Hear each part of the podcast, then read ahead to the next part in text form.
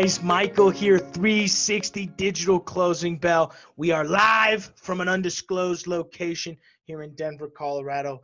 Like I mentioned, I am your humble, humble correspondent, Michael Tanner, joined as always by the executive producer of the show, the director and publisher of the world's greatest website, www.oilandgas360.com, Stuart Turley. He's coming to us from Dallas. Stu, how are you doing?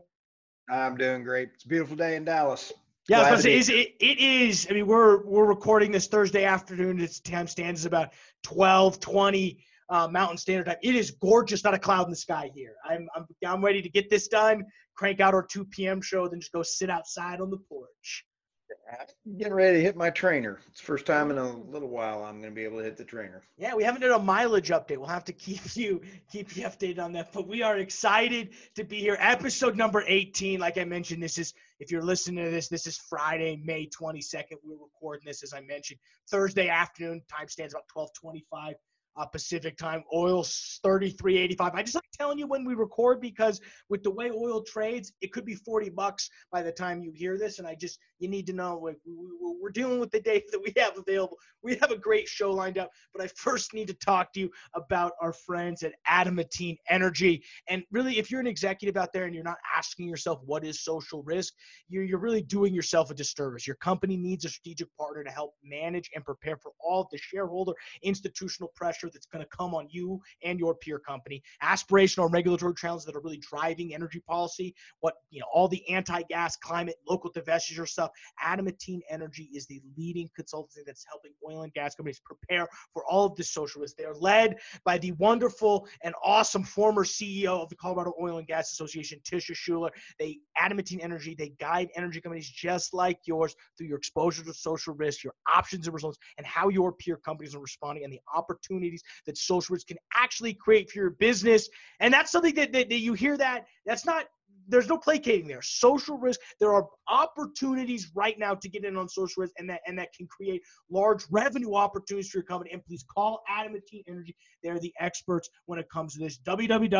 www.energythinks.com. I love that website. Such a great website considering what what they do. I love everything about these guys. If you are not already subscribed to Tisha Schuler's weekly emails, well, that stinks because guess what? Your competitors are reading it, and it's a weekly email called "Both Things Are True." Where really she takes a look at ideas in which both sides of these things can be true. It's an awesome weekly, and I actually, you know, I, before I, I met her, which was about a year ago, she, she was just starting to spin up this idea of both things are true and I, honestly it was a sort of mind mind shift for me when you started thinking about there are two opposing ideas can be true ESG is good, but also that you know the fossil fuels are necessary as we continue into the future, and that's really where I think she thrives, working along that balance point. She also has a podcast called the Energy Thinks Podcast by Tisha, so you can check this all out as I mentioned.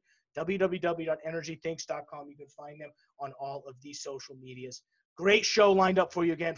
Another random story time. We actually have a larger segment uh, rant we're going to drop next Monday. So we're going to whip around the oil field and just do a random story time. We're going to check the week that was in oil trading, some crazy news drop. We'll check in with our 360 official, non official fund. Tomcat is out. Spoiler alert, which is crazy to see really, but before we dive into random story time, please just subscribe to this podcast, iTunes, Spotify, YouTube, 360 Digital Closing Bell. The best way to stay up to date on all things energy markets. Please follow Enercom, Twitter, Oil and Gas 360. Please follow the the Oil and Gas 360 news desk on Twitter, which is cranking out all of the articles that you can find on the world's greatest website, www.oilandgas360.com. Connect with the show via LinkedIn. We've got new interviews that we're dropping on the Energy 360 network, which you can also find on the world's greatest website, www.oilandgas360.com. I just love saying that. So forgive me. I'm gonna, I'm gonna every we're, we're gonna get that every time. The Energy 360 network is also available on iTunes, Spotify, YouTube. The best way to stay updated on all of your energy, thought, leadership. Alex Epstein uh, we have coming out Tuesday interview with him. He is the author of the book A Moral Case for Fossil Fuels and is, uh, has a really, really some just cool ventures he's going on right now and has on, honestly is the most refreshing take when it comes to how to navigate some of this you know environmental social risk stuff that's going on. I, I, um, he is a very interesting guy. I really enjoyed chatting with him. Wednesday Netherland Sewell. we love those guys there. Powerhouse interview. You've got you and aaron are sitting on uh, that one correct Yes, we are canning that one tomorrow. We're actually doing the interview with uh, the executives tomorrow, and then uh, rolling that bad dog out Wednesday. We're looking. Yeah, they're the premier. If you if you need reserves booked, call them. That's all I need to say. It's about all we need to say. All right, enough clerical work. I think it's time now to shift into, you know, again, random story time. You know, I, I really do like to start these off with, with with sort of a big topic, and we dive into. We're actually lining one up for you on Monday.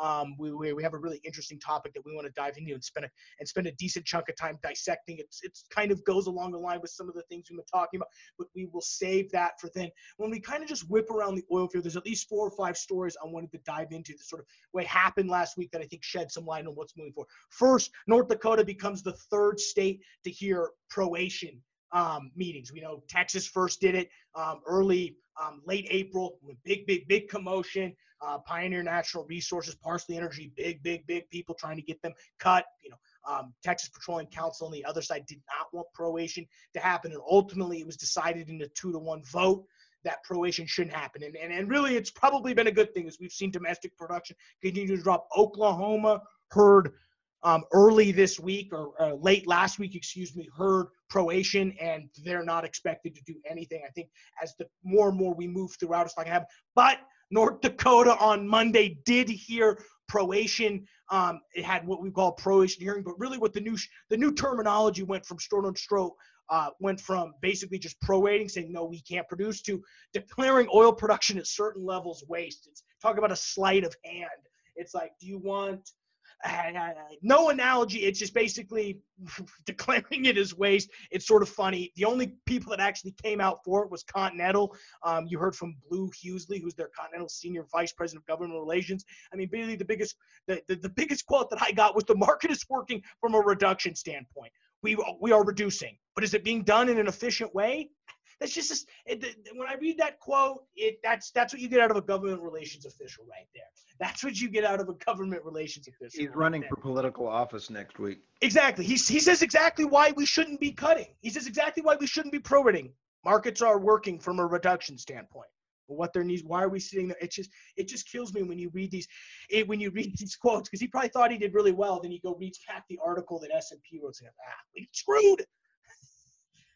So I, you know, from that standpoint, I don't expect North Dakota to prorate at all or quote unquote declare this waste. You know, the other side of the coin, who was the North Dakota Petroleum Council, whose members pump 90% of the state's output. So I think, so I, what's funny is, you know, Continental's probably a member of the North Dakota Petroleum Council, so they're sort of going rogue. But North Dakota Petroleum Council, they were urging the commission to continue to let producers to respond to the market. We will get into um, what the actual production levels are um, for each of those basins in an upcoming segment here. But there's really been about a third of that, uh, about 500,000 barrels of North Dakota production that's been taken off of the market, which has been in response to the oil price collapse. Current estimated production is about 950,000 barrels out of the Bakken, which is interesting. That's the first time we see Bakken production below a million barrels in a hot, hot minute. But we don't expect North Dakota to actually prorate. Market seems to be working. And I think from that standpoint, you know, it's probably good nobody prorated because we, you know, time stands right now. Oil's 33 bucks. We don't see negative pricing happening again, at least the 360 closing bell. crew doesn't see negative pricing happening again. So that means one of two things. The shut-ins are working and we've solved the storage issue. And it's probably a combination of both. Are you glad to hear about this, Stu? I mean, think about I'm mad. I just imagine the legal ramifications if we had actually done if Texas had actually done this. Woohoo! Oh, it'd been awful. Um, it, you know, we believe in the free market, but something, you know, it's it's a handoff which way. Something's got to give, and, and and and and the next thing I wanted to cover because you know we were mentioning the production output from North Dakota has finally dropped below a million. The EIA came out and had and, and on Monday and released a a wide range of what they call updates to their weekly market or their excuse me their monthly production um, what they call estimates and they call them revised numbers. And really what they did is they came up with a bunch of revisions. They the, the last month, if, if you remember, EIA forecasted production to drop 183,000 barrels. So that was what their original um, cut was on a on a monthly basis, but day to day. So 130 excuse me, 183,000 barrels per day. That's a total of 8.526 million barrels per day. That that number is just too huge to think about. So I always like to talk about the change from month to month. So 183, that was their original um, production drop that they were assuming for the month of May. They've now upped it 15,000 barrels to 197,000, which is, um, you know, the EIA is always a little more conservative than than I think what actually happens uh, actually goes on in the market. So to see them revi- continue to revise up and basically are at 200,000 barrels a day being wiped off the market just due to shut-ins, that's crazy. That's operators continuing continuing to do their job. The biggest thing that I saw in this, and what I wanted to point out, and if you have the opportunity, I'll, I'll, I'll link this article in the show notes, but it's, it's an S&P Global article, and they break down uh, production month to month, January 2020, all the way through June 2020, with May and June being guesses because those numbers haven't come in yet. And they break it down by the different basins. And you can see from a month to month standpoint, we've fallen at peak. You know, we, we, we've dropped, you know, like they mentioned in March 2020, or the, or excuse me, yeah, March 2020, which is this, you know, the, the, the month before the final, the, the, you know, the month before the current data. The current data we have now is April 2020. So if we want to go the month before that, we got to look at March 2020, which is really February. You know, it's just because everything lags one behind one. But it was basically 9.02 million barrels a day, where in April it was 8.824. So there's about 200,000. There's the 200,000 barrels being wiped off the market. But the cool part is where it's coming off from. And this is something that the digital closing but we've been on early, mostly because we've conveniently had experts from Enverus, um, you know, from off specifically Enverus, when we had Bernadette Johnson on there, them talking about three, four dollar gas. Well, why are they saying that? They're looking at these numbers, and the key is looking at the basins. The Appalachian and the Haynesville, known for primary gas production zones, Appalachia has seen zero drop in the amount of production they have, specifically from tight oil, which basically means they're not shutting off. You know, you produce it all together. It's not like there's a gas well over here and an oil well right next to it. You produce it all out of one. It just depends what you're actually going for in terms of what you're going to sell. When we get down to the Haynesville, there's been no drop as well you know 400,000 barrels um, in, in March and April, and they predict 400,000 barrels in May and June. That's the other crazy part. When you look at the prediction numbers, not only has it not fallen off since January, they predict no falling off in both the Appalachian and the Haynesville, but huge drop off. You look at the Permian, at peak it was 4.8 million in March 2020. They predict by June 2020 4.2. It's almost 800,000 barrels a day being taken off the market. Those confirm a lot of the stuff we've been talking about, and it was really cool to say. I love that. So if you had an opportunity, you hadn't had an opportunity, please go look at the new EIA of the drops. We will put the link in the show notes. Yeah, and and Michael, you hit it right on the nose. The other piece is the Marcellus and up in that area is more efficient on natural gas uh, drilling than is the yes. Permian. Permian's got a lot of problems with flaring and not having the takeaway capacity. So, uh, pretty strong on being just a flat level. Uh, as you say, they're predicting no change. Yeah, and I think the the other prediction, I think you know, we haven't necessarily come out and made yet, but I'm willing to start it right now and moving forward because I've been chatting with natural gas M&A market is going to be huge quarter three, quarter four this year when things continue to bottom out. It's something that me and Nick Barry specifically been talking about, and when he comes on the show Monday, we will have to chat with him. But I think this is all leading for a very crazy M&A space for the natural gas, and and, and that's and, and so I think that's something to look for. Another story that I just want to cover real quickly for all the traders out there. So if you're not a trader, you can fast forward about two minutes. But if you are a commodities trader, watch out. The futures, uh, the, the, the CFTC is now spinning up a whole new regulatory business to probe futures trading. Um, basically, what they're doing is this is in response to a JP Morgan scandal that broke out in the silvers market. But how you basically bluff the futures market if you trade commodities, it's they, they call it spoofing, which is most people, as, as I always mention, I trade with, there are two types of ways to trade. There's the Tomcat way, which is pure price action.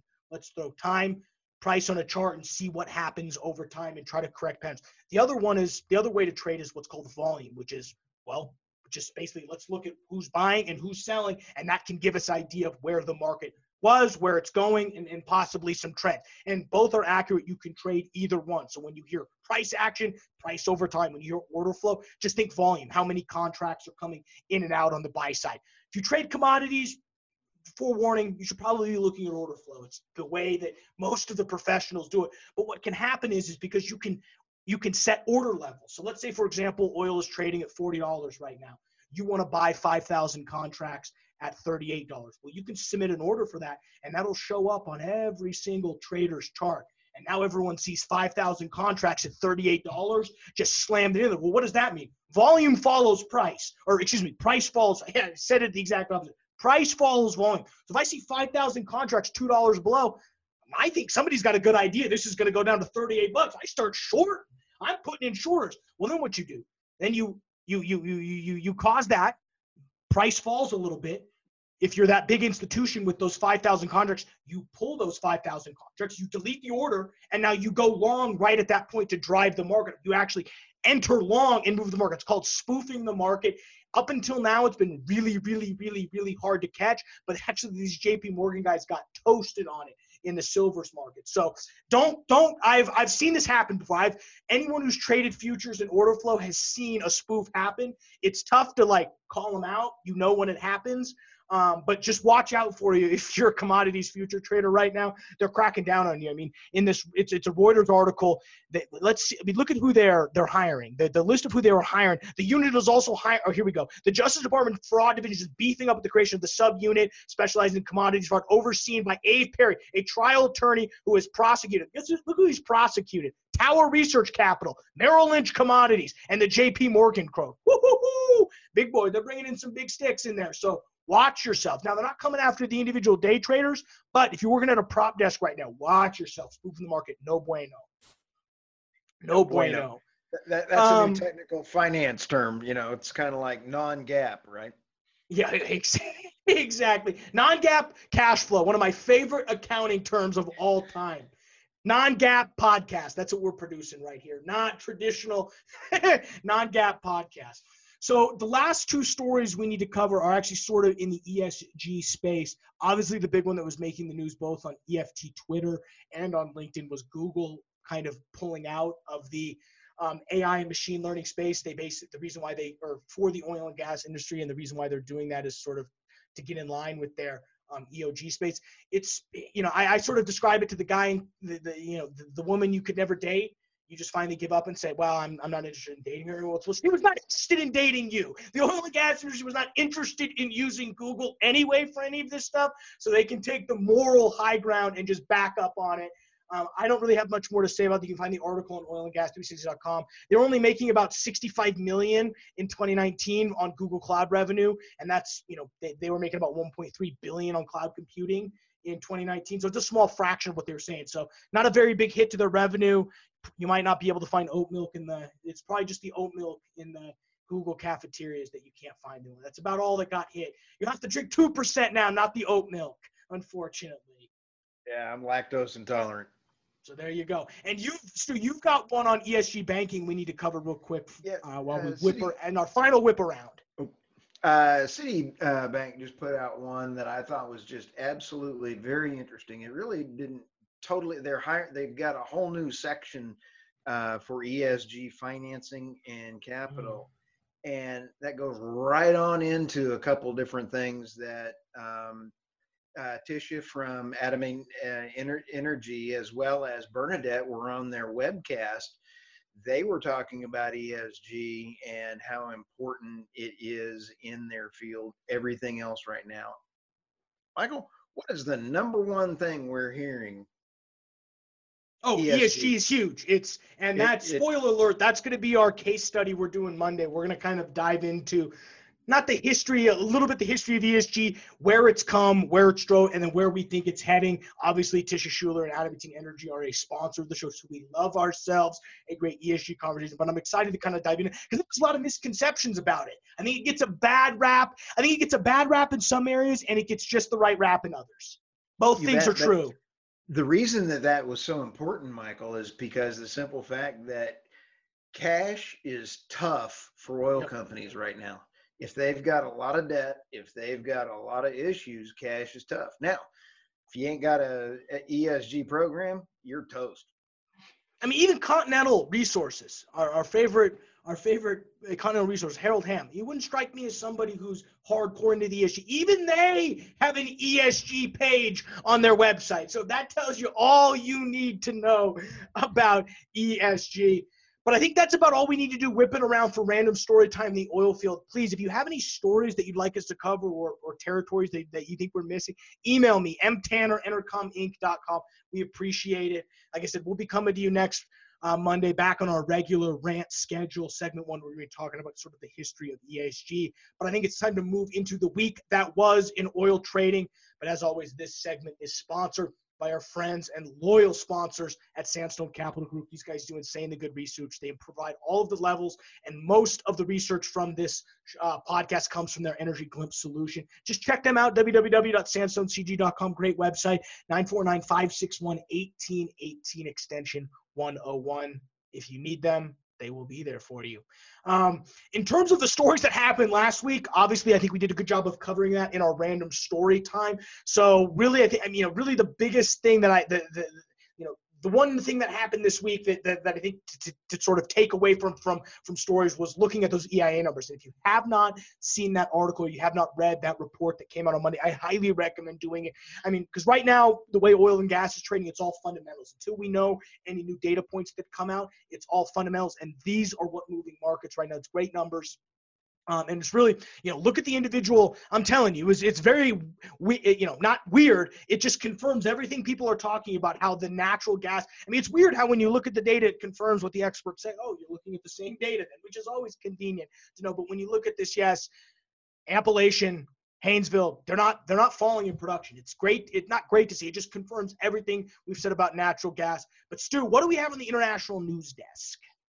Well, it's funny you should mention that. Uh, Rystad had put out a worldwide natural gas uh, article this week that we had also put out some information on. Internationally, demand for natural gas is going down by 2%. However, worldwide supply, because of all the other stories that we are covering, uh, natural gas, if you take a look at the Leviathan field, you take a look at everything else, supply is going down price quicker, will go at, a quicker up. rate. Assume I assume yes. right? more than two percent. Yep. So price is going up on natural gas worldwide. And it will. And, and and I joke a lot that natural gas is killing me. And if you watch the digital ticker down two percent do 2.8% today. So I joke a lot that natural gas being know, we keep hearing natural gas being used. You have to think about the summer winter cycles. That's another reason why I don't like trading natural gas. It's too cyclical for me. It almost tra- it trades like what we call a piano chord, a very nice, well put together symphony. If you can just follow the trends and you follow the weather patterns and specifically the seasonal effects, you can actually do a pretty decent job on that. I, you know, so so like I said, I may make you, you may hear me in, in, in our two o'clock show today making fun of natural gas being all the way down to a dollar seventy two, but but I really do expect it to come up. And this is the reason why, and it's you know partly the reason why when you look at this EIA numbers, I think the M&A market for natural gas is going to be crazy. I think you're going to see the big boys get in on it heavily. Anything else from the international news desk? Nah, it's just we've covered a lot of it, uh, a lot of things. Oh yes, we also have uh, Occidental TSA uh, abandoned the uh, information or the uh, in the plan to acquire the assets from Occidental in Guyana, and that is pretty big. Uh, Occidental really needed that. Yeah, it was about a five billion, and and, and it was about a five billion dollar deal to set. Uh, to, uh, you know, Occidental was going to sell their Ghana assets to Total in part to help finance the Anadarko purchase, which is now basically worth zero. Um, the Al, uh, the Algeria. Al- 37 billion to zero, Michael, something like that. Oh yeah, no, 37 billion to to zero. I mean, it was it's. Um, I mean, now what's I mean, what I, I, actually there was an interesting thread on EFT Twitter. I know I keep referencing this, but if you but if you are not on Twitter and you're not following EFT, please do that. I'm about to be June 1st, by the way, is when all of the new socials are being relaunched under a new strategy. So you should, June 1st, go look at the Oil and Gas 360 Twitter. I will be following the top accounts that you need to follow. Probably about 200 of them. Those are the accounts you need to be following because they're going to give you probably the best insight about what's going on. But a very interesting thread um, that I said was that to, to, to, be honest with you, if you actually look at the market cap of Occidental, you can own the, the it, it's if we look at the market cap of Oxy right now, let me do that right now so I don't mess this up. I'm pretty sure it's like 10, 12 billion. It's something crazy like that. More market capitalization, 13 billion. So it wasn't far off. So market capitalization, 13 billion. Majority of that capitalization comes from their Anadarko Corporation purchase because Anadarko had the best acreage and the best acreage that's in Occidental right now, and the only stuff that's actually profitable is the Anadarko. So the Anadarko deal probably is the only thing keeping not keeping them afloat. What's funny is their best acreage was acquired in that deal, but it's also the deal that the debt from that is now completely hanging over their head and those $800 million quarterly interest payments to senior debt holder Warren Buffett. That'd be a great quarter. Every quarter, he's got to be loving it. Actually, it's kind of interesting from the standpoint that some of my uh, charts are saying day trade. Oh yeah, well, yeah, maybe day trade them. Don't long term trade them. That's all I'll say. Don't long term, you're out, man. Sorry. No, no, no. Okay, so yeah, that's the other big thing um, to be watching for on the international side. Um, you know, it's thank goodness Total is able to get out of that. If you're a fan of Oxy, unfortunately, I'm sorry. Um, but that, um, it's just tough for them. When we move in to the levels for crude oil this week, um, if you're on the bull side, which I was tentatively, you were right. So uh, chalk it up for another win for the league. The levels did okay. Really, the, the, the big levels I had were 32.73, 33.65, and 34.36. If you're a bull, those I think are your um, three numbers you need to be watching for very specifically. Pivot point 31.49, um, which is the point of control for the entire week. Um, so that was good to see what's just interesting about where we are at now is 33 or really 34 to 36 uh, you know, excuse me, 35 uh, even, or really what I'm calling 34.91. 34.91 is the top. But up, if we get above 34.91, we have not seen between 35 and it's like 42. We haven't seen that in like 20 years or not 20 years, it was like 15 years. I, I went back and looked at the chart because I was trying to figure out where's the volume. All right, when this thing pops up above 35, which it's bound to do, what's it going to do? And I started mapping. It's like, oh wait, you can't. You actually can't because there's just there's little volume in there. When that's you know sort of the downside to playing the volume game and what I do with order flow at some point when there's no volume, you don't have an idea of where it's going. So I'm a little, you know, obviously I don't think it's just going to bounce all the way back up to 40. It's not just going to go above 35 and immediately kick to 42. It might, who knows, depending on how the algos play it. But, you know, it, it's probably going to hang out, you know, 34, 35 dollars. It'll be interesting to see as we roll into um, um, next Tuesday when we have contract rollover, what happens? Do we see this oil price dip back down you know, maybe below 20, below 15. I don't know. I don't think it's going to go negative, but I think Tuesday is going to be a big, big um, key when when everything rolls over. You know, as we know, that's why we saw negative pricing last uh, last month. The same situation is quote unquote occurring on Tuesday. Now, I don't think it's going to occur. I don't think negative pricing is going to happen, but we might see something interesting. So I think early on, I'm skeptical, but I do think $30 is a really good floor, assuming something crazy doesn't happen with storage. Covered. Uh, you covered all the uh, uh, getting back on the road and all the demand starting to come back up. So I think that you nailed it on that. So yeah, you won't see the negative numbers because we finally did have, you know, you called it so yeah, so I mean, I mean, but sometimes it's just better to be lucky than good, Stu. That's how I always say it. Sometimes it's better to be lucky than good. If you're if you are a bear this week in terms of just a structural standpoint, 3273, 3201, 3149, I think are your levels as you chop downward. Um, there's just so much volume to the downside that, you know, really it's it's really I, I would probably if you're looking at this from an order flow standpoint i'd like to dive into a footprint chart versus just playing the volume levels um, so if you are looking to get into trading, if you are a bear and you want to get into trading from an economic or from a, uh, a future standpoint, please do yourself a favor and get in on a footprint chart and get yourself a price ladder. It's gonna be the best best ways to trade.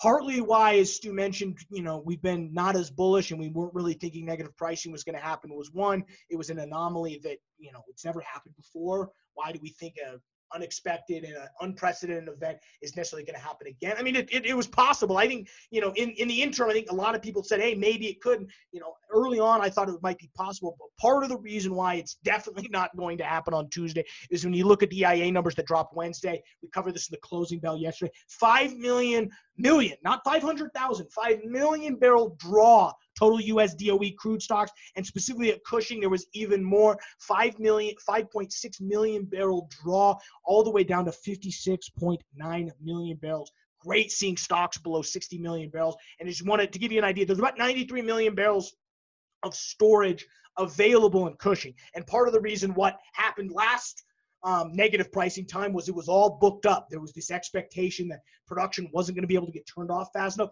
and all 93 million barrels of storage was accounted for or rented out. So the fact that a, we're seeing some draws from that is allowing these supply demand balances to balance back up. Total domestic crude was down 100,000 barrels, 11.5 million. Like to see that number a little up, but as long as we continue to drop 100,000 barrels off the market per week and we can get, you know, I'd like to see us below 11 million. I think that's the target zone for when we get into June. I'd like to see us about 11 million barrels, but who knows if oil price continues to come up. I mean, 33 is you know, 33 bucks is the new 70. So I wouldn't be surprised if this thing hit 40 and you saw frac crew starting fired up, which I mean is good. We, we you know, I, I saw an article. There's only one frac crew driving around in North Dakota right now. If what if, if you're on that crew and you're listening, please email us. I want to know what it's like. Are you guys like you guys like the lone wolves out there riding high? The only people, uh, the select few allowed to frac right now. It's got to be a it's got to be a good frac crew though. They're going to probably get pretty good results. That's probably the top those are the top frackers. I promise you, the who's ever out fracking right now,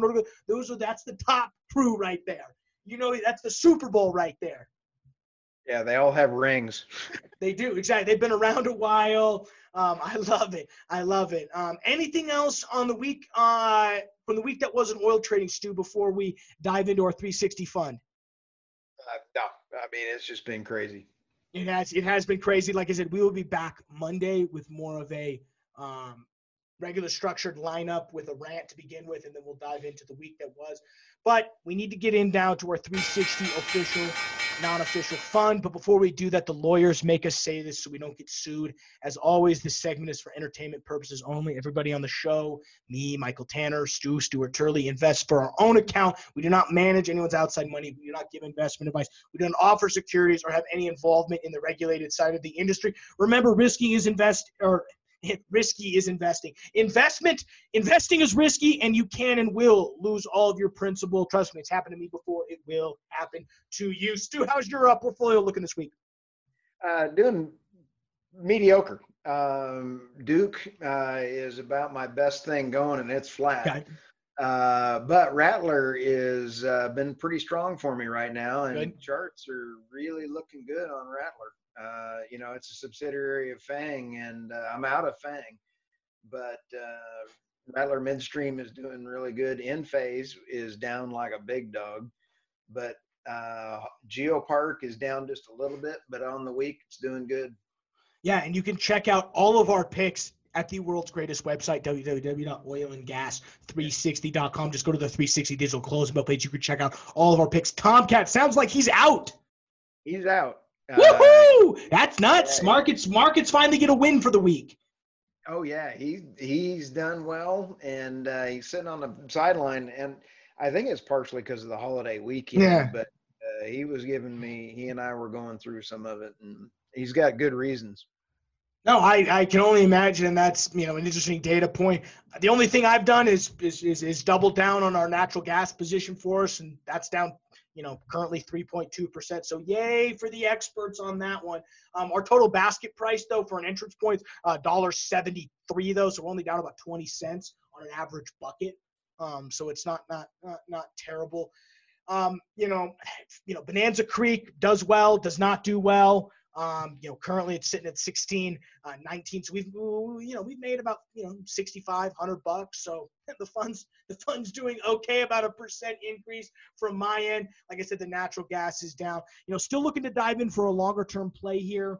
Um, i have got a couple things I've been working on. I honestly was going to go, I was going to go deep into SilverBow and really got lucky not because things have sort of flipped the charts on that one. But we did see them up huge twice in our um, biggest uh, movers last week. So that was really good to see. SilverBow, friends of the show. I forgot to let Cheniere is still rolling. Oh, I'm sure. I'm Cheniere. That is going to save our fund right there. We're going to stick with that till the cows come home. I love it. Cheniere's uh, in in the uh, stable. Liquid natural gas. I love it. Um, anything else before we let these people go here? Nope, I'm good. Been a busy, busy week. It has been a busy week. We have some great stuff coming up. As always, Monday we we're not going to have a closing bell on Monday in terms of a, a 2 p.m. live show. We will be coming to you. We, uh, we, we always are working over the weekends. We'll come to you Monday morning. You should see our week ahead podcast that we'll be dropping. Um, so tomorrow and today will be our last two closing bells for the next three days. We'll give you we'll give you a little weekend off. We will we'll, we'll, we'll spare you um, some content. Um, as we mentioned, Alex Epstein, author of Moral Case of Fossil Fuels. You can check that interview out um, on the Energy 360 Network, iTunes, Spotify, Entercom, YouTube. You can find that Tuesday, Wednesday. What's Wednesday again? I almost I forgot. We said at the beginning of the show. What's what's Wednesday? Netherlands Sewell. Netherlands Sewell. I love those guys. Great to see them on Wednesday. They're actually cutting that up tomorrow, so I will be getting that chopped up this weekend on that. Um, we that's the big dogs on that one. Uh, we're bringing out uh, you're bringing out Aaron for that one, president of EnerCom, right? Bringing out the big guns. Battle of the Titans. That'll be definitely one to see, and we will get that.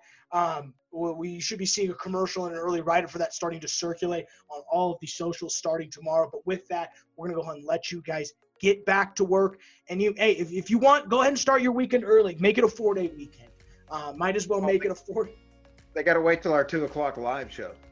You're right, but I'm giving them permission in the morning. If you just want to take Okay. a four day weekend for Memorial, feel free to go ahead. You know, but slip back into the live show so then your boss looks like you were there at eight to listen to the show. You were here at two to listen to the show, and, and, you know you can check in with a couple emails. That's the beauty of the work from home life. You can work from the porch.